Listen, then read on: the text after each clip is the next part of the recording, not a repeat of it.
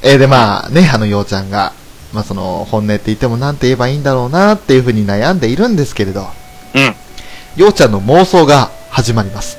おっとちかちゃん、私とりこちゃんのどっちが大切なのはっきりして。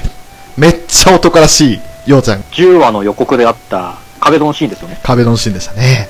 まさか、陽の妄想だとは思わなかったですね。で、またね、あの、頬をあからめてはいるんですけど、いや、あーたらと声が凛々しいんですよ。そう。ね男前の声出すんですよね、斉藤さん。男前ですよ。うん。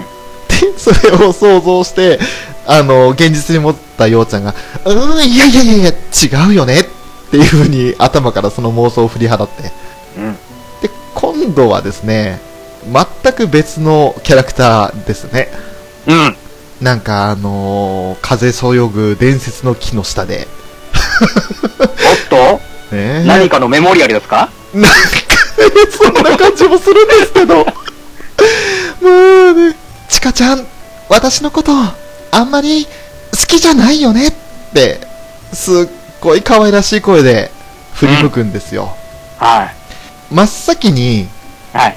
花代ちゃんを思い出しますよね。おっとね陽だけに花陽ですかわーおほら、メガネもそうじゃないですか。花屋ちゃんも普段メガネじゃないですか。普段メガネですよ。そういうことですか。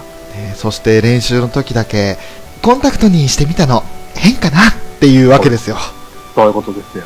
変じゃないにゃこっちのカラチも好きにゃーっていい加減にもうやめましょうかあれはそうするのこれも、これも違うということですよ。ねもう いやー楽しいなーラブライブってでまあそんなねあの花酔うなようちゃんを自分で想像してこれも違うって思いっきりあれはちょっと近所迷惑ですねそうですね、結構、夜中だったんでね。ねうん。ならって言って今度出てきたのが何か着ぐるみを着てるわけですよはいはいはい。私、渡辺陽は、ちかちゃんのことが、全速前進、よそろっていう風に言うんですけど、うん。その後の陽ちゃんのセリフが私大好きです。おうもわーわけわかんなくなってきたっていう、あのもわーは何ですか あれは着ぐるみが暑苦しくてってことじゃないですか。いや、もう、しかし頑張ったなーっていう、もう、あ俺こういうのを萌えって言うんだなと思いましたよ。あ、なるほどね。いいですか皆さん、今回のショーはおかしいですからね。 もはう、ねおかしくなってますからね。これを聞いてまたいっぱい、詳細の感想いただけると助かります。うん、ショー、ショーさんキモいっていうのがね、気持ち悪いっていうのがね、最高の褒め言葉になりますよ、今回 は。あかんな、これ、あかんな、これ。これ、ちなみにこの、ようちゃんが着てたはい。着ぐるみの衣装、何ですかはい、これがですね、あの、うちっちーという、まあ、あの、ゆるキャラなんですよ。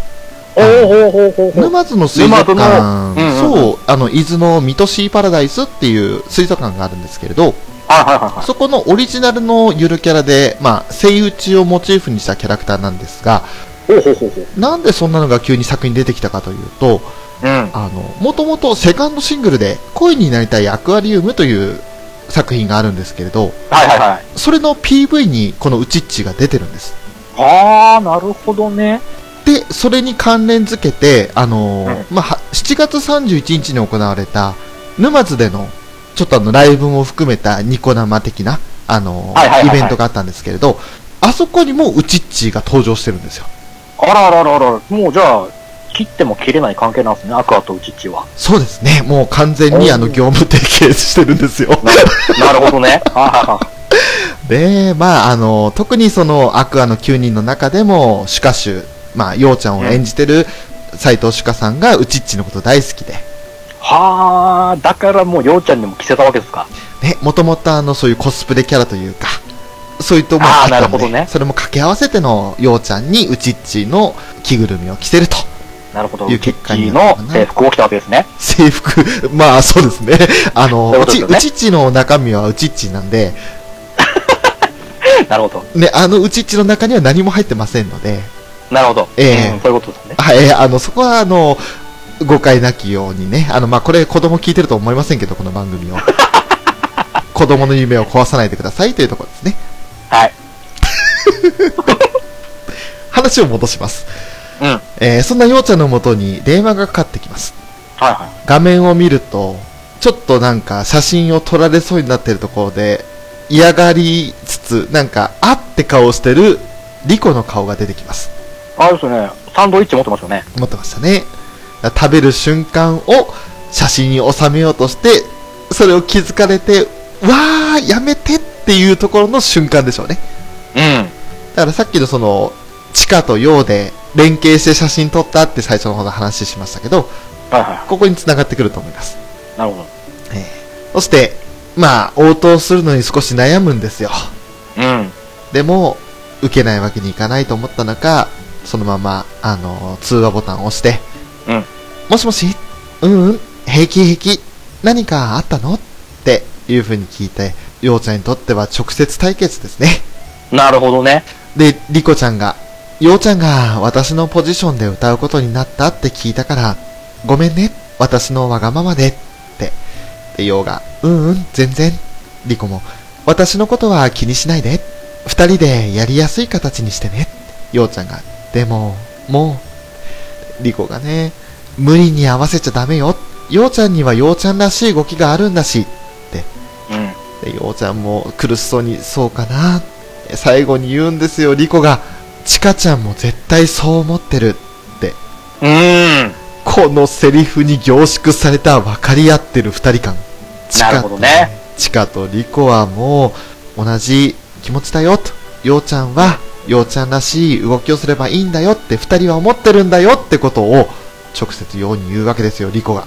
なるほど。はい、ここでいいですかね。闇に落ちたってことで。まあまあまあまあ、その闇に落ちた結果がその次のね、ようのセリフで現れるわけですよね。そ、そんなこと、ないよ。チカちゃんのそばには、リコちゃんが一番合ってると思う。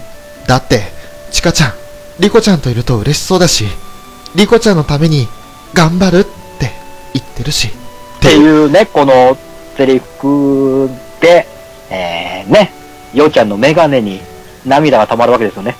もうね、もうね、あかん。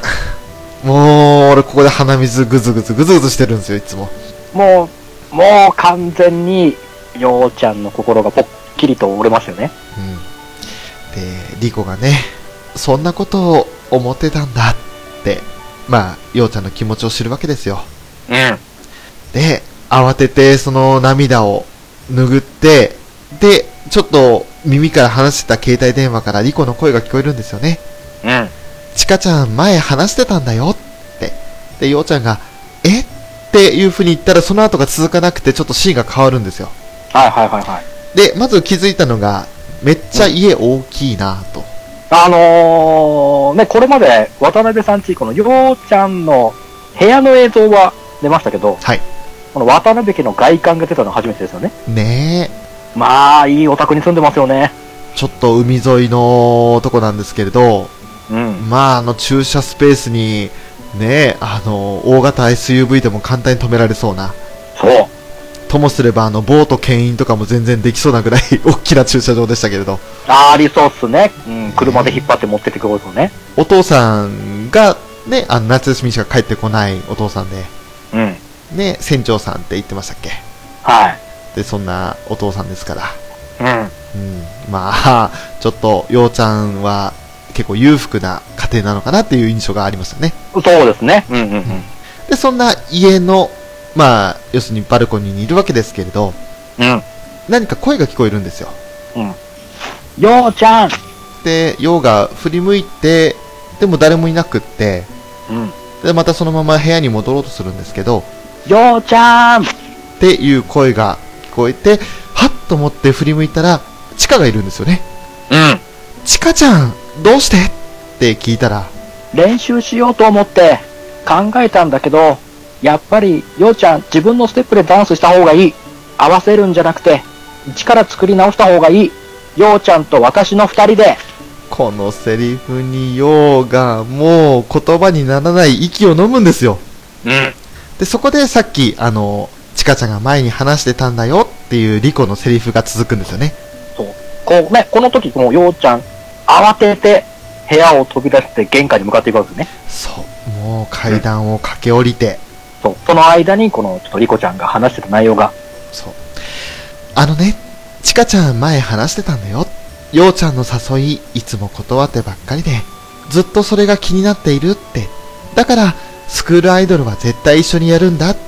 絶対ようちゃんとやり遂げるって。っていう風に言ってたよって、リコが。せそね。それを、このねこえっと地下のセリフを聞く前にこれを聞いたんですよ。ううん、うん、リコから。ねその後の、この、さっきのね、地下のセリフだったんで、うん。もうね、さすがにその後の流れからすると、リコがこう説明した後に、リコが地下に連絡して地下が来たっていう感じではないんですよ。そうですね。うん。ねまあ、それはおいおい言うとして。まずこのリコのセリフの中、まああの、正確に言うと地下のセリフになるんですけど、うん。ようちゃんとやり遂げる。これは、やり遂げるってキーワードは、ラブライバーには効きますね。そうですね。もうやり遂げるってことですからね。やるんじゃなくて、うん、一緒にスクールアイドルをやるんだだけじゃなくてやり遂げるですから、もう、最後までむ、最後までを迎えるってことですからね。えーもう、無印2期の13話を思い起こしますよねなあ、もう、大好きですよね、ちょっとあのセリフね。大好きですよ本当にもう、ん。涙出てきますよ思い出しただけで本当にね。あの時ほどほのかを好きになったことはないですからねなるほど。やり遂げたよ最後までっていうあのセリフに繋がってくるんじゃねえかとなるほどね。バラブライブはこれですようん。うん。で、まあ、慌てて家の階段を駆け下りて、で、玄関の方に行くんですけど、ちょっともたつくんですよね、ガタガタっと。そうですね。うん。で、玄関開いたと思ったら、後ろ向きで、で、後ろ歩きで、まあ、玄関口というか駐車場のところかな、にいる、門のところにいる地下に、その近づいていくんですけれども、うん。あれ、後ろ歩きしてるのはきっとまあ泣いた顔を見られたくないからなんでしょうね。まあまあ、それもあるんでしょうね。顔向けできないからっていうところは、うん。その理由を考えるとやっぱり、まあ、泣いた、目を晴らした姿を見られたくないっていうふうになのかなって個人的には思いましたね。えーこれはね、あの、後々のようちゃんのセリフにも繋がってくる部分があるんで、おおそっこのか。後のセリフですよ。うん。そっか。じゃあ言いますか。はチカがね、い。ようちゃんってすごく、どうしたのって感じで聞くんですけど、そうなんかね、こう、後ろ向きでこう、やりながら手探りでこう、ようちゃんが地下の体を触るわけですよ。うん、肩口をこう触れて、ようちゃんが、汗びっしょり、どうしたのって声を押し殺しながら言うわけですよ。うん。そしたらチカがね、言うわけです。バス終わってたし、水戸姉たちも忙しいって言うし、ようちゃんなんかずっと気にしてたっぽかったから、いても立ってもいられなくなって、へへ。このセリフにもリーダーとしての気遣いと行動力がもう、うもーってくらい含まれてますよね。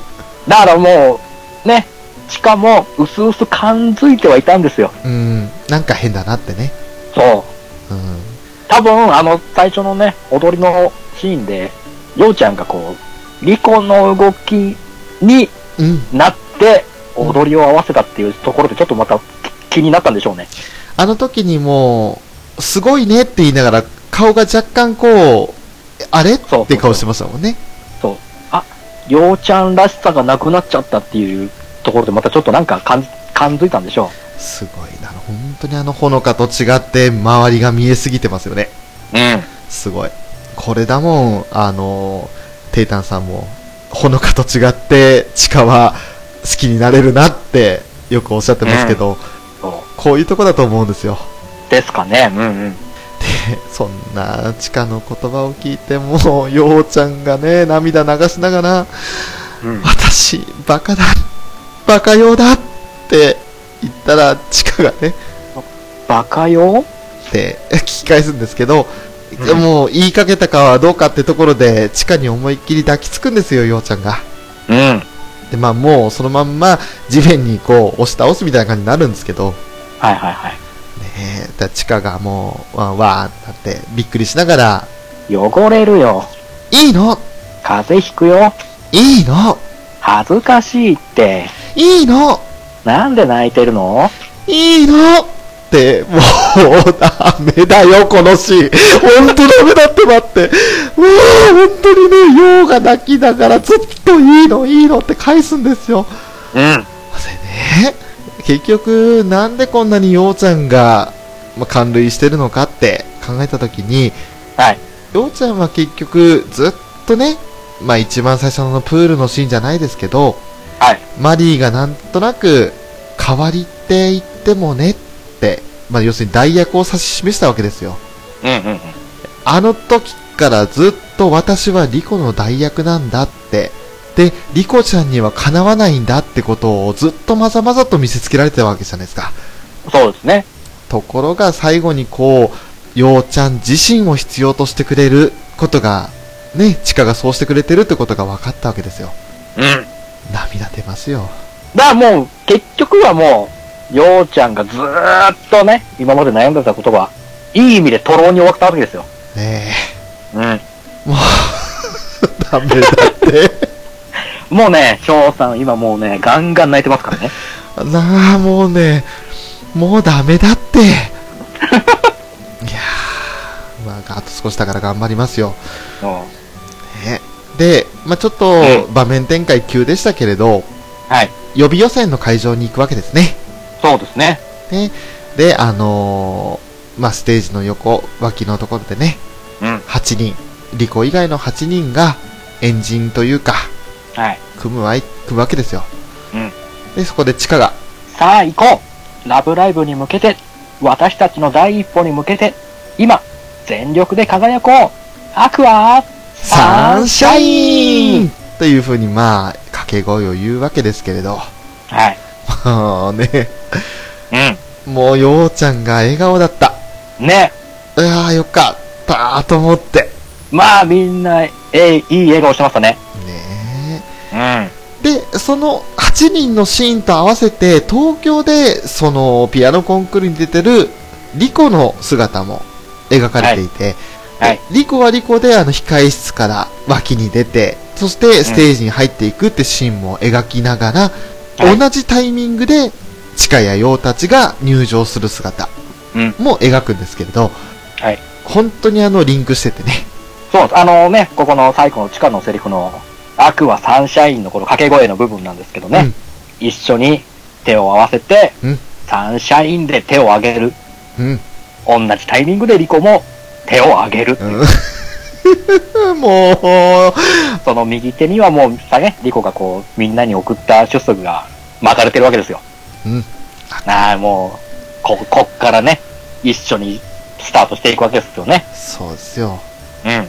でね、その、みんながステージに歩む、その方を進める途中で、リコとヨウのやりとりがあるんですよ。はい。リコが、私ね、分かった気がするの。あの時、どうしてチカちゃんがスクールアイドルを始めようと思ったのか。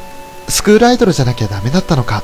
で、ようちゃんが、うん、チカちゃんにとって、輝くということは、自分一人じゃなくて、誰かと手を取り合い、みんなで一緒に輝くことなんだよね。で、リコが、私やようちゃんや、普通のみんなが集まって、一人じゃとても作れない、大きな輝きを作る。その輝きが学校や聞いてる人に広がっていく、つながっていく、ようが、それが、ちかちゃんがやりたかったこと、スクールアイドルの中に見つけた、輝きなんだ、ですよ、もうね、太陽あなんですよのー、あえてね、この、リコとヨウのやりとりは、声のみだったじゃないですか。はい。多分あそこの電話のくだりで話したのかなとは思うんですよ。でしょうね。そこをね、あえて、もう、絵には起こさず、セリフだけで、はい。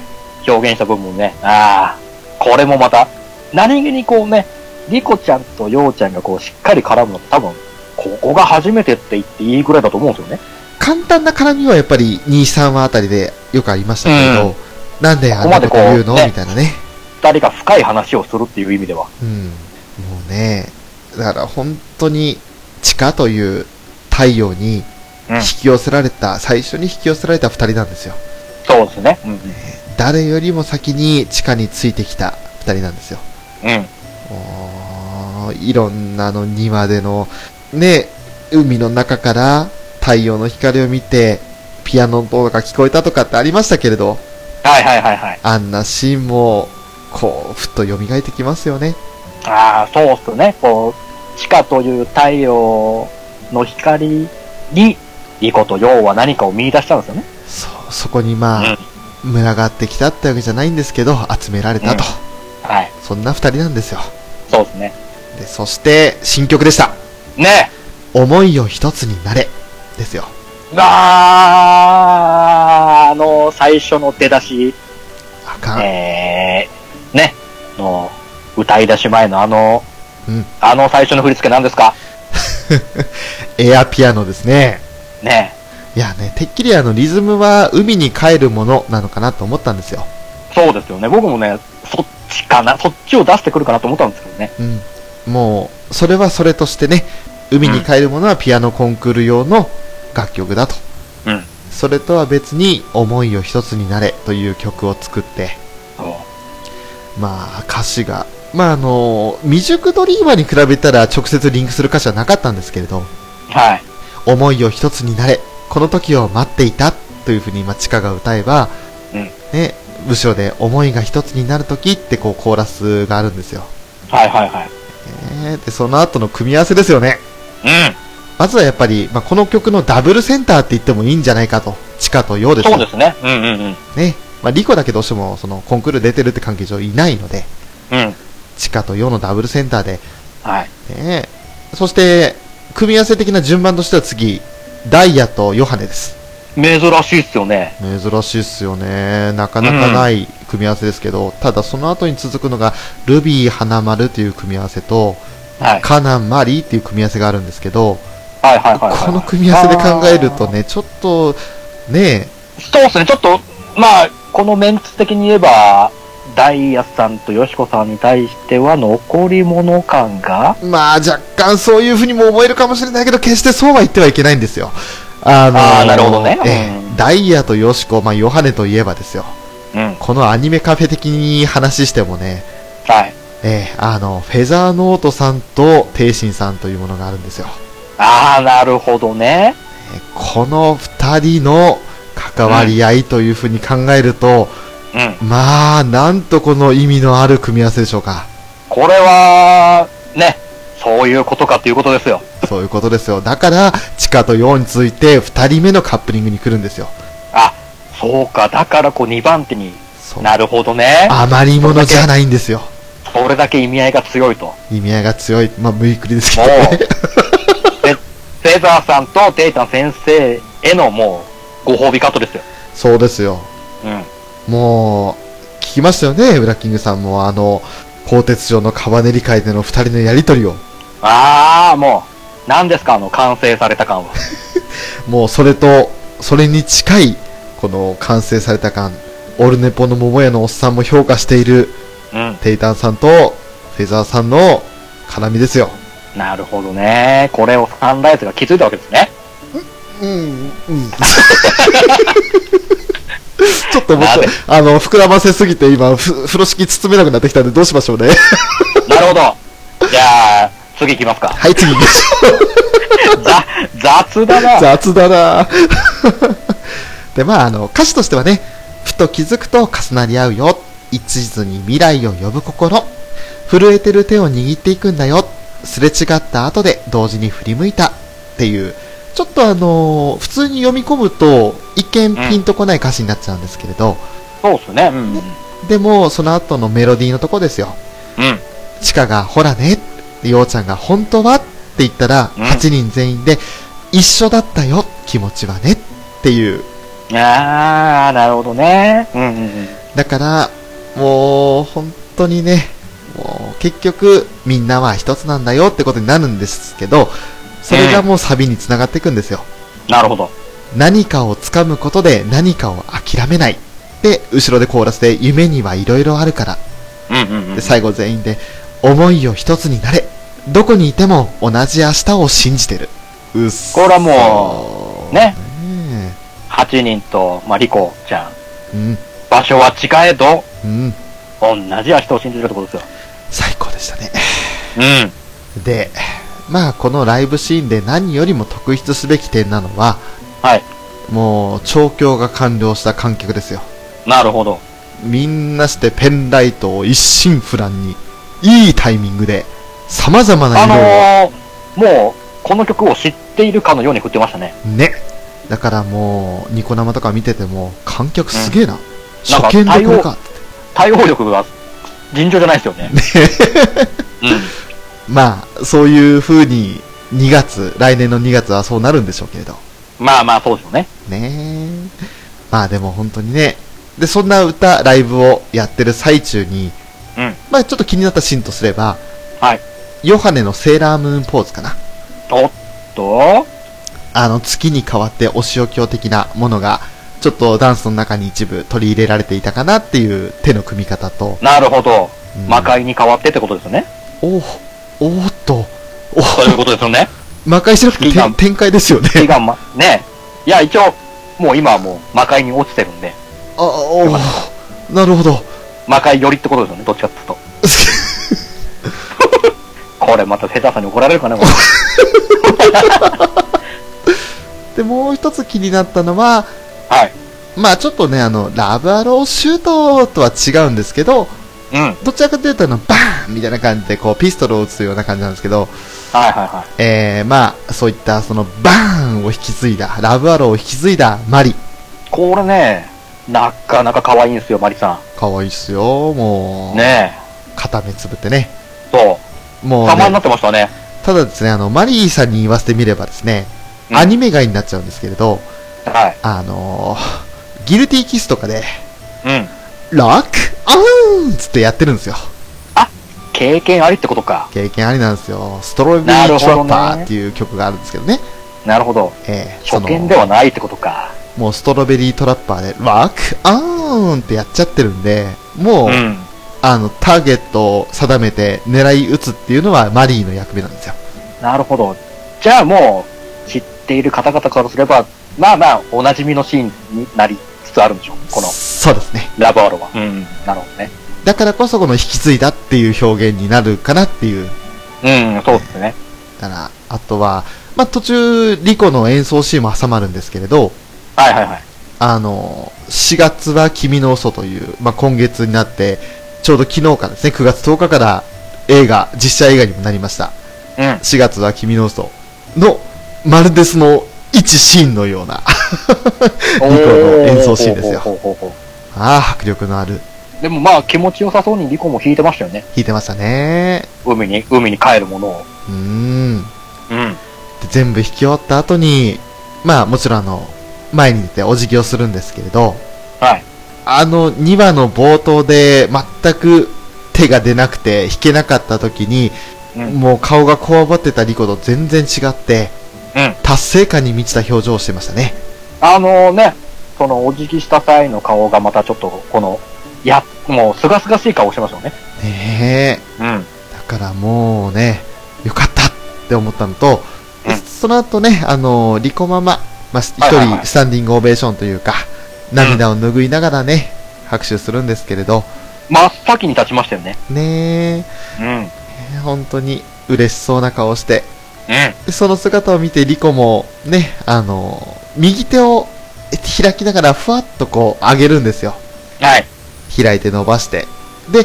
対してそれに重なるように、握り拳をギュッとこう握った状態で、チカたち8人は同じように右手を伸ばすんですよね。うん。で、その9人全員伸ばした右手の、右手首には、あの、リコがみんなにプレゼントしたシュシュをつけてるんですよ。そうですね。はいはいはい。で、あの、うまくね、リコのその手と、みんなのグーとか、地下のグーが、うん。重なる演出があるんですよ。そうですね。はいはいはいはいはいはい。だからもう、どこにいても、別の場所にいても、リコが伸ばしたその手を、チカたちはグッと握ってて、どこにいても思いは一つだよっていうこの、ね、う曲の思いを一つになるに繋がってくるんじゃねえのかなとん。なるほどね。思いましたよ。これはもうちょっと、ね、アクア側の8人の伸ばした手は見た瞬間は僕はもう、ちょっと作品違うんですけど、はい。えー、ワンピースの、えー、アラバスタ編の最後を思い浮かべちゃいますね。何があってもこの右腕のこの印が、仲間の証拠だってやつですね。そうそうそう。あああ、やっべ。ね、あの、麦わら海賊団側はもう、後ろからのショットでしたけど、ええまあ、この、チカたち8人はもう前からのショットでし たね。ずいぶん前にワンピース会を撮って、アニさんとこのアラバスタのシーンは放ちましょうねって約束したんです けど、ねえ、あの、すっかりすみません。パート2ができないまま今に至ってまして、大変申し訳ございません。えああ、そうか、そういえばそうですね。えまあ、あの、あの、ビビのシーンもね、大、えーワンピースコミックスの23巻の一番最後なんですけれど、すごい。よく覚えてるな。もうね、もうね、もう、感動シーンですよ。なあ、そこもいいシーンですね。うん。いやーあかん、あかん。ね。ああ、もう涙出てくる。そうですよ。もうで、そんな感動のシーンで締めくくられて最後が、陽のソロですよ。よそろうまいこと言っちゃうよー、ねもうごめんなさいね、奪っちゃって。いやとんでもないですよ。はもうね、もうみんな言ってましたよ。い。で すね。誰馬って。陽ソロで陽ソロ。おいおいっつってね。もう、もう、もう、もう、友情要素論から全部もう仕掛けられたわけですよ。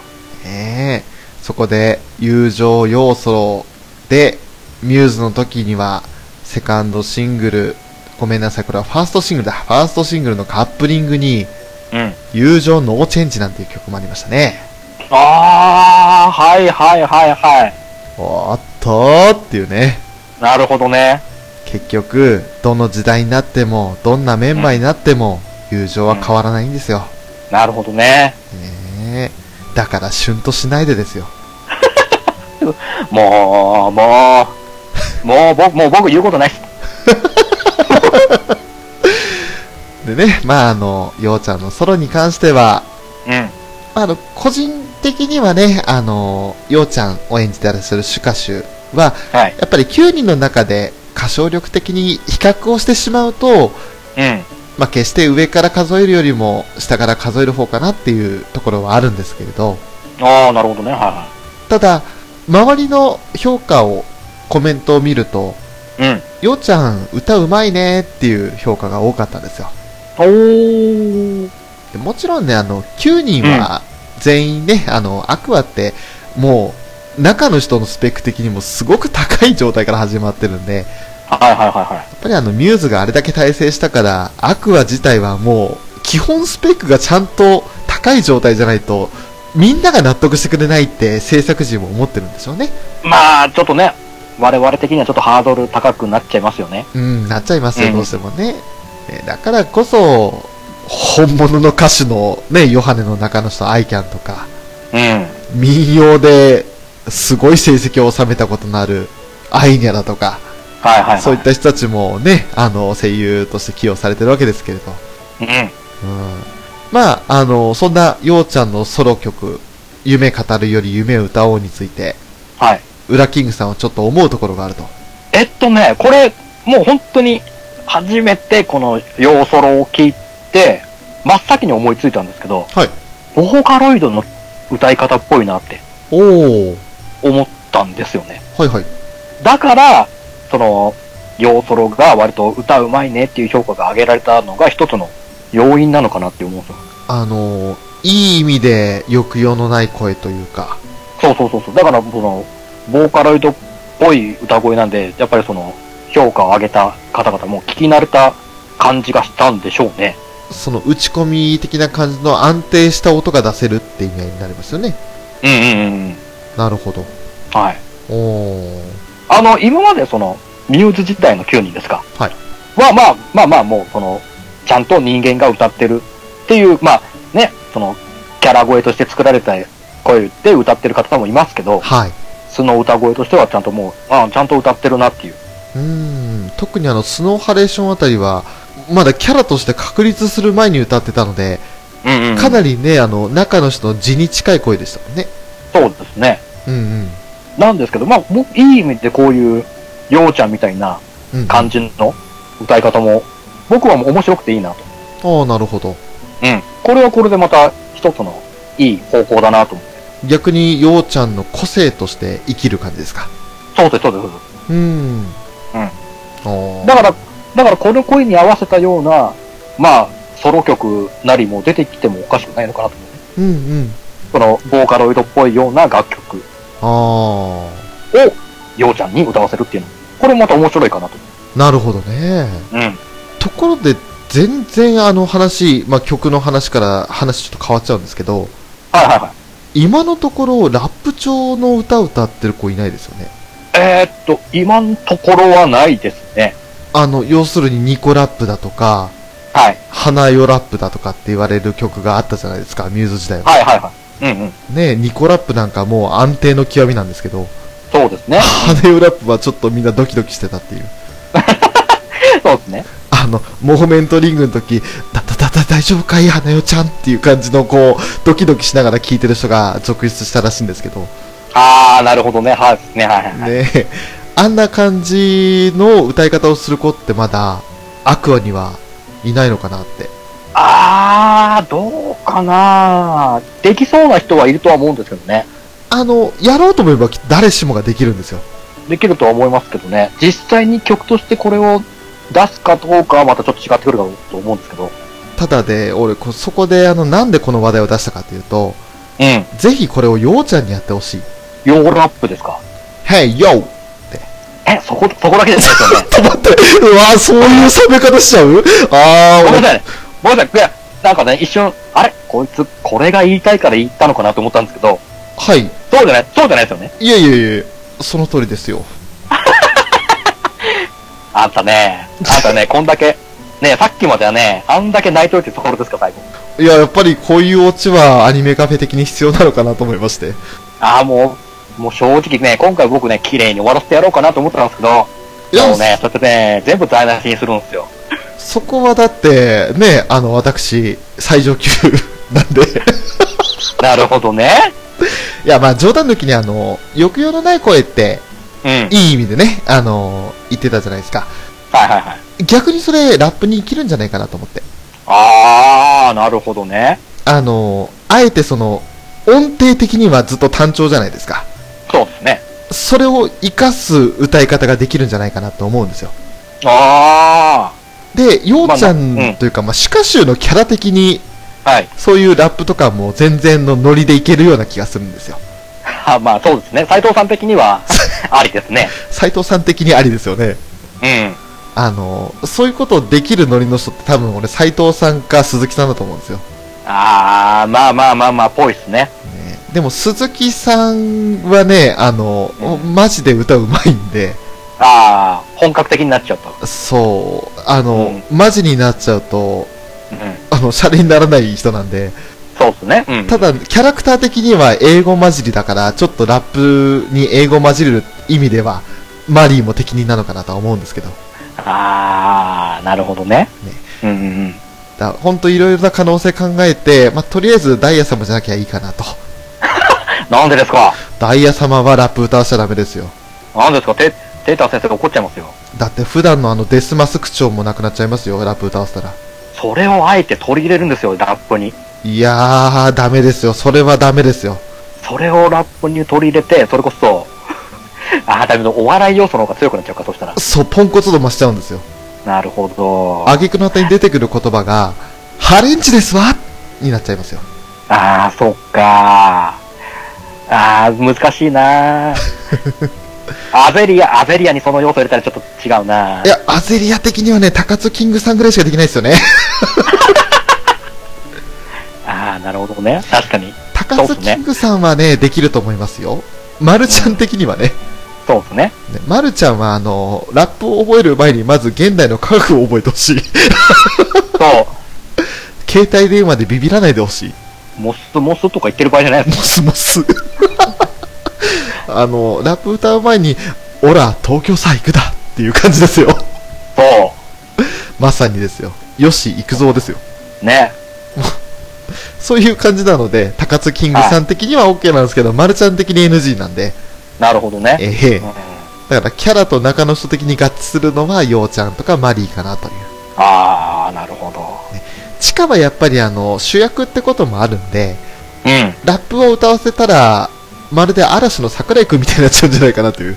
桜井のショーですかなんてとこから引っ張ってくるんですかちょっとびっくりしちゃいましたよ、今。あなたがそう言うからもうすぐ、すぐ出てきちゃいましたよ。 あなたがそう言うから、今日はサラダ記念日、違うわ。 少女ワールドだな、久しぶりに。お久しぶりですお久しぶりです、どうもでーす。 ご無沙汰しておりました。いやね、たまにはね、こういうね、入れてあげないとね。忘れ、忘れがちになっちゃうんでね、ショートワールドも。えー、なんか最近あの、ジャイアンの存在感が大きすぎてね、そうなんですよ。時が止まるっていう感覚がなかったですからね。たまにはね、こういうのもね、えー、いかがですかっていうことでね。どうするんだろう、これ、この収集つかなくなった感じ。 ほら、 そんなこんなで、ええ来週、来週のタイトルなんですかはい、来週のタイトルですね。羽ばたく時ですかこれ、あれじゃないですか。あ、違った。羽ばたきの時でしたね。羽ばたきの時、あ羽ばたきの。の時。チカさんが一人で言ってますよね。うん。なんか意味あるんですかいやー、どうなんでしょうね。あのー、とりあえず、リコはうん無事にコンクール終わったよ、みたいな電話をしてて、はい。で、ルビーが、夢で夜空を照らしたいの時の PV を持ってきて、はいはいはいはい。で、なんか一生懸命歌えてますよね。うん。それに対して、まあ、仲直りというか、闇が晴れた陽ちゃんとチカが、すごく笑顔で、携帯電話を横向きに何か眺めてますね。そうですね。これはまあ、そういった PV とかを見てるっていう考え方かもしれませんけど、うん。で、夜自分の部屋らしきところでマリーは電話をしてますね。はい。で、一方で夕方、カナンが何かを見つめてますね。そうなんですよね。そういったシーンで予告が組まれてたんですけど、うん。まあ、タイトルから予想するには、何かこう、ラブライブ出場に向けて一歩前進したと見るべきなのか、うん。それとも何か別の理由があるのか。ちょっとこれ、まだ、あの映像だけではちょっと何とも言えないですよね。タイトルにつながるような部分が見受けられなかったんで。俺的には、その、リコがマジでピアノコンクール入賞とかしちゃって、うん。オーストリアみたいなとこに行っちゃうんじゃねえのっていう、おっと、小鳥的なところですか。ええ、留学パターンじゃねえのかなと。なるほどね。で、それで、チカは言ってましたよ。うん。今度は次のステージには一緒にや立とうねとうん。立てるのか立つのかリコはとあー、なるほどね。逆にこのピアノコンクール入賞できたことでリコの中で一つ踏ん切りがついてうん。そこでもうアイドルの方にスクールアイドルの方にやりますとそっち側やりますというふうに吹っ切れるのかうん。それとも自分の本来持ってた夢の方にや方を進めるのかわからんうーんあの感じだとやっぱり僕はスクールアイドルの方に行きそうな気がするんですよね。まあもしピアノの方を選んでどっか行くとしても留学するとしてもうん。思えば一つだよってことですよ。なるほどね。わからんすけどね。次回がどう展開するのか、もう残り2話なんで。ちょっとね、この先、まあ、流れ的に言えば多分その、予選が終わって終わる形だと思うんですけどね。予備予選が終わって、さらに今度予選ですか。ああ、なるほどね。うんうんうん。予備予選で勝ち上がって、で、静岡の予選になって、うん。うん。ラブライブ出場のコマを進めるところで終わるかもしれないですね、13話。ああ、そうかそうか、なるほどね。 12、13話。で、ラブライブの出場は描かないで、うん。で、例えば、このラブライブ自体が、開催日がいつかによるんですけど、ああ、まあそうですね。うんうんうん。あのーミューズの時って2回ありましたよね、年に。はい。で、あれはちょっと年に2回目は特別だったんですよね。あれは多分まだ、ほら、やっぱり今、あの時はまだその参加グループが少なかったわけじゃないですか。しかも初回でしたもんね、はい。ラブライブ自体がね。なんでできないことはなかったんでしょうけど、うん。もう今5年ね、5年経った今、もうだって、 何組です ?5000 組いるじゃないですか。えその中から、もう、予備予選をしなくちゃいけないぐらいの数なんで、え逆に年に2回開催するのが難しくなってるって考えたら、うん。はいじゃあ例えば来年のその2月ぐらいって考えて、はいはい。ここで第1期として予選突破まで描いて、うん。本戦に出るための何かもう一つ課題が出てくるっていうのを2期で描く。で、ラブライブ出場を描く。っそうですね。て確かに。いう流れだと、あと2話でも収まりそうですよね。そうですね。ねそうなると、例えば、チカが、あ、間違った、リコが留学するとしても、うん。もしくはその、一時的に1ヶ月間だけ海外留学する。っほうほうほうほう。ていう手もありですよね。あー、なくはないですね。ピアノの腕を上げて、音楽の腕を上げて、アクアに帰ってくるリコも描けますよね。あー、なるほどね。でも、逆に言えばその間、どうするんだっていう。一個抜きで、でも何かをするわけじゃないですか。何かしらのことを。それをどうまた描くか。今回みたいな形じゃなくてね。そうですね。うん。まあ、多分、ウラキングさんが言った通り、リコは留学はやしないで、アクアに戻るってことになると思うんですけど、はいはい。そうじゃないとあまりにもその、後が困ると思うんで、ねそうですね。急にポットで戻ってきていきなり合わせるってことが、まあできなくはないんでしょうけどね、こ の人たちだったら。だとすると、その、ラブライブとは関係のないところのイベントで、うんえー、また、カズの姉妹と一緒になって、ほあの時はこうだったけど、う。うん、うん。その、今はやっぱりその、成長した部分を見せて、それこそ、カズの姉妹にも、アクアを認められるみたいな。あそこでも改めてその、ライバルとして向こうが、アクアを意識するみたいなことがあってもいいのかなっていう。ー、なるほど。うん。前哨戦ってわけじゃないですけども、うんうん。そういうことがあってもまたいいのかなと。そうですね。そこで、あの、東京行って、まあ、まあ、東京かどうかわからないですけど、はい。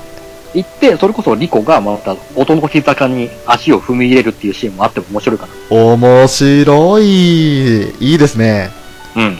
まあ、みんなで音の坂行ってみたいな。ち中にも入れたらもう最高ですよね。それはさすがにあの、理事長さんが、ほうみ、南の理事長さんがいるかどうかわかんないですけ ど、あー、お母さんか。そうそう。そこで絡んでくるとちょっと面白いですけどね。なるほど。うん。まだやってるかどうかわかんないですけどね。うんうんうん。あってもいいかなっていう。どうも、にじパパです。にじパパ生活のポッドキャスト探訪。いやー、こちらのポッドキャスト、いいポッドキャストですね。小林製薬の糸ようじ。エンディングです。はい。えー、長かったですね、今回。ちょ、ちょっとね、あの、やっぱり、渡辺陽の回だったんで、翔さんもいつも以上にえヒートアップして、涙も入り、ー、ヒートアップ、ヒートアップで収まりきるかっていう表現ですよ。もう、あのね、その時はあれですけど、もう、翔さん的にはもう、鼻息ベリーハートだったという ことで、また、うんほんと好きですね、そのフレーズ。あもう大大好きです。えー、ダイヤ、鼻息はベリーハードですよね。 そう。ずいぶんだな。じ もう実際そうだったでしょね、いや、もう、あの、鼻息どころか、もういや鼻息はね、大したことないですよ。あの、鼻水ですよ。おっと、涙、鼻水ですよ。あらゆる体液が、やめてください、そういう表現するの。 なんか、汚れるじゃないですか、その神聖なシーンが。あらゆる体液がベリーハートだったということで、あ、いや、あの、いえ、そんなことは決してございません。 ですよねですよね。うん、あの、首から上だけですん で。あらゆる体液だと、なんかちょっともうひ、卑猥な表現に聞こえるんでやめましょうよ。ね。ティアドロップだけがということでね。 tear drop, そうっすね。さあ、そういうことです。え、あの、え えなんか、まあねなんか台無しだな。そう。まあね、翔さんだけじゃなくてね、僕もね、あのー今回はもう本当に、モスモスのひと一言にすごくね、感情込めたんで、ええもう、あれはね、良かったですよ。俺、後で編集するとき聞いたときに絶対笑うと思いますよ。いやいや、もうだいぶちょっとね、聞き入ってしっかり、まあ完全再現とはいかないですけど、ええうまくできたかなと思います。もうね、高津キングさんはね、最高です。ありがとうございます。ね、あの、海ちゃんはね、あなたは、あなたは最低ですって言ってましたけど、うん。高津キングさんは最高です。なるほど。ええそらね、のっぽもああやってかぶりつくわけですよ。いや、ワイル、ワイルドだろっていうやつですあのよ。ね。やっぱりもう1年生の夏服がどうしてもああなっちゃうんでね。Q が小次郎ばりの。ねえ、暑いから腕引きちぎってやったぜ。そう。そ、腕じゃねえや、袖だよ。 腕あ腕は確かにワイルドだな。腕はやべえよ。袖を引きちぎってやったぜ。ワイルドだろうですよ。そう、そういうことです。腕じゃねえよ。何言ってんのあっぶねえ。もまあでも、ね、そんなこんなんですけど、もうあと2話ですよ。う、もう、あっという間ですね。そうなってくると、やっぱりその先の我々の得意の座談会が見えてくると思うんですけども、お来ましたね。あのーね、僕ちょっと一つ、これだなっていういい案を思いついたんですけど、はい。えー、まあ2月にライブがあるじゃないですか。はい。ね、どうなるかは全然わからないんですけど、はい。わからない頃か、ね、からこそ言える、こういうライブしてほしいっていう演出おー。あるとは思うんですよ。はいもちろんね、今までみたいな、このミューズの時みたいな、ああいうライブもいいとは思うんですけど、ええおのおのやっぱりそういう新しいうんライブの形をはい考えてきてもらえたらいいなと思うんです。座談会に参加してくださる方々が、それぞれ思い描く理想のライブの形。まあ、1から10までです。なんかこういう演出とかこういう感じの何かこうコーナーとかがあったら面白いなっていうのを、というこおとのおので上げは、上げていけいけば面白いかなっていう。座談会に参加いただく方は少なくてもライブに参加したかライブの DVD、ブルーレイを見たことがあるかっていう条件が、いや、まあ、なくてもいいとは思うんですよね。お逆になるほ何か、そういう、どういうライブをしてきたかがわからないからこそ出る面白い案も出てくると思うんですけどね。どうんうんうん。まあまあ、普通のライブで考えればなんとなくわかるじゃないですか。なはい一連の流れ的なものが。うんうん。まあ、それと大体同じようなものだと思っていただければいいんですけど、ミューズに関してもね。おー、なるほど。一応、一応そうじゃないですか。その一通りうんうん。流れ的には。そこであえて今度、アクアに、まあちょっとね、こういうこと言うと酷、はい、メンバー的には酷かもしれないんですけど、はい。こういう思考があったらいいのかなっていうのを話せれば面白いなと思ったんでうす。んうんうん。こなれるほど僕、一個あるんですけど、あ、あえて言わないですよ、ここでは。座談会に取っとくんですね。もちろんです。なるほど。。はいいやー、いいですね。まあ、そういったね、あの、テーマというか、こういったことについて話しましょうよっていうテーマがあると、より座談会らしくなるんで。我々的にはこうね、ラブライブ座談会もう、えー、何回ですか。もう何回かっていう、言わないぐらいこう、タイトルにつけない部分でも話したりしますんで、ええやってますね。何回やってたか定かじゃないんですけ ど、もう、まあ、ね、ちょっと言っちゃえば、もうありきたりなお話はもう結構してるじゃないですか。まあ、そうっすね。まずそこにはちょっとね、新しい風を入れたら、お我々的にも面白くなると思いますしね。いやー、あのですね、あの、変な話ですけど、座談会と言いながら、うん。我々はほとんど喋んなくていいんですよ。まあまあまあ、そうですね、確かに。出ていただいたゲストさんが喋りやすいように促すぐらいでいいんですよ。うんうんううん。ん。なるほど、なるほどね。それぐらいの気持ちでね。なるほど、なるほど。はい。もうゲストに呼んだ方々に光っていただくと。ええなるほどね。ええなるほど、そういったテーマをうん。取り入れたいということですね。と、あればちょっと、まあ、やってる側も多分面白いじゃないですか。そうですね。なんとなくこう、ありきたりなね、質問の内容で、だとな、なんとなくこう答えも見えてくるじゃないですか、ある程度。うんうん。逆にこういうもう何が出てくるかわからないっていう部分でも、我々としても楽しめるし、うん聞いてくださる方々も楽しめるんじゃないかなと思うんですようん。なるほど。ね。